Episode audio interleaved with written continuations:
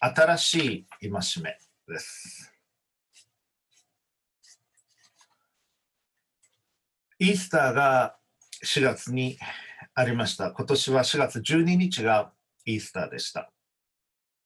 イエス様がお生まれになり、それはクリスマスの出来事ですけれども、そして約30年の生涯をこの地上で歩まれました。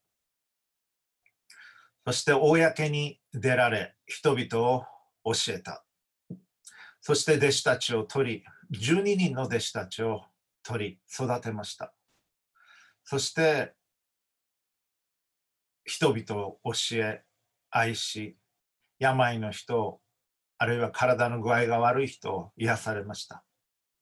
しかし人々には理解されず、イエス様は捕らえられ十字架にかけられました。それが金曜日でした。しかし神はこのイエス様を死者の中から復活させられました。それは驚くべき出来事でした。それがイースターです。イースターは毎年退院歴ですので、我々が使っている暦でいきますと変わっていきますけれども、今年は4月12日でした。そしてイエス様は弟子たちと共におられました。弟子たちを復活した後も弟子たちを指導されました。その時点で弟子たちはまだよく分かっていなかった。イエス様がどういう方なのか。なんとなく分かってたけれども、イエス様が何のために来られたのか。イエス様が与えてくださる救いとはどういうものなのか。よく分かっていない部分もありました。40日間イエス様は 弟子たちと過ごされました。そして最後の教育をされた。その後、イエス様は天に戻って行かれます。そして10日間の空白があり、50日目にペンテコステがあります。それ今年は5月31日の日曜日がそのペンテコステになりますけれども、まあ、今はそのような時期なんです。教会の暦でいきますと。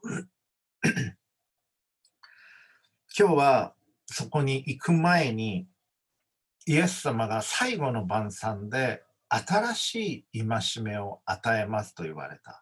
それどういうことなのか、その箇所を見ていきたいと思います。そうそうしながら、ペンテコステに備えていきたいと思います。ペンテコステというのは何かというと、かまあ、五巡節、50日の祭りというふうに呼ばれるんで呼ばれるんですけれども、モーセの 実会が与えられた、それを祝う祝いであるとともに、まあ、あの水をも大切に、えー、求めていったわけでありますけれども、そこから、えー、教会がスタートしていきました。キリスト教会のスタートはそのペンテコステからと言っていいのですけれども、その日に特別に三位一体の父なる神、子なる神、そして聖霊なる神、その聖霊なる神が激しく下り、教会が始まっていった新しい時代に入る。それを区切りになるのがペンテコステなんですけれども、そのペンテコステに備えつつ、イエス様が言われた新しい戒めなとは何なのかというのを見ていきたいと思います。今日の聖書箇所は新約聖書ヨハネの福音書13章の34節35節ですけれども、それ以外の箇所も参照しながら見ていきます。スクリーンに出ていますので、これをご参照ください。ヨハネ福音書13章34節から。あなた方に新しい戒めを与えましょう。互いに愛し合いなさい。私があなた方を愛したように、あなた方も互いに愛し合いなさい。もし互いの間に愛があるなら、それによってあなた方が私の弟子であることをすべての人が認めるのです。以上です。愛というのは聖書の中で実はものすごく大切なことです。特に新約聖書でそれがより明確になっています。キリスト教は愛の教えに満ちています。愛が中心にあります。いろんな教えありますけれども、その中心は明らかに愛です。私が皆さんにお願いしていますお祈りがあります。朝起きて足の裏が床につく前に2つのことをお祈りしてくださいというふうにお願いしています。神様にまず今日あなたを愛することができますように心を尽くし、精神を尽くし、思いを尽くしてあなたの神である主を愛しなさいと言われる。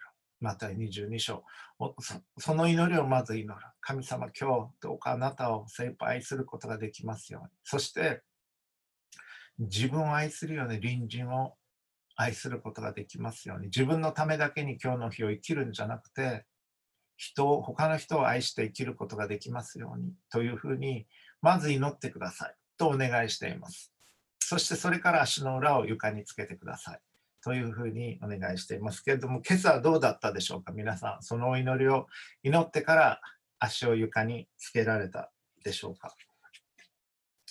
時にこう言われます。愛は素晴らしいかもしれないけれど、愛だけでは役に立たないし、愛だけで生きていくことなんかできない。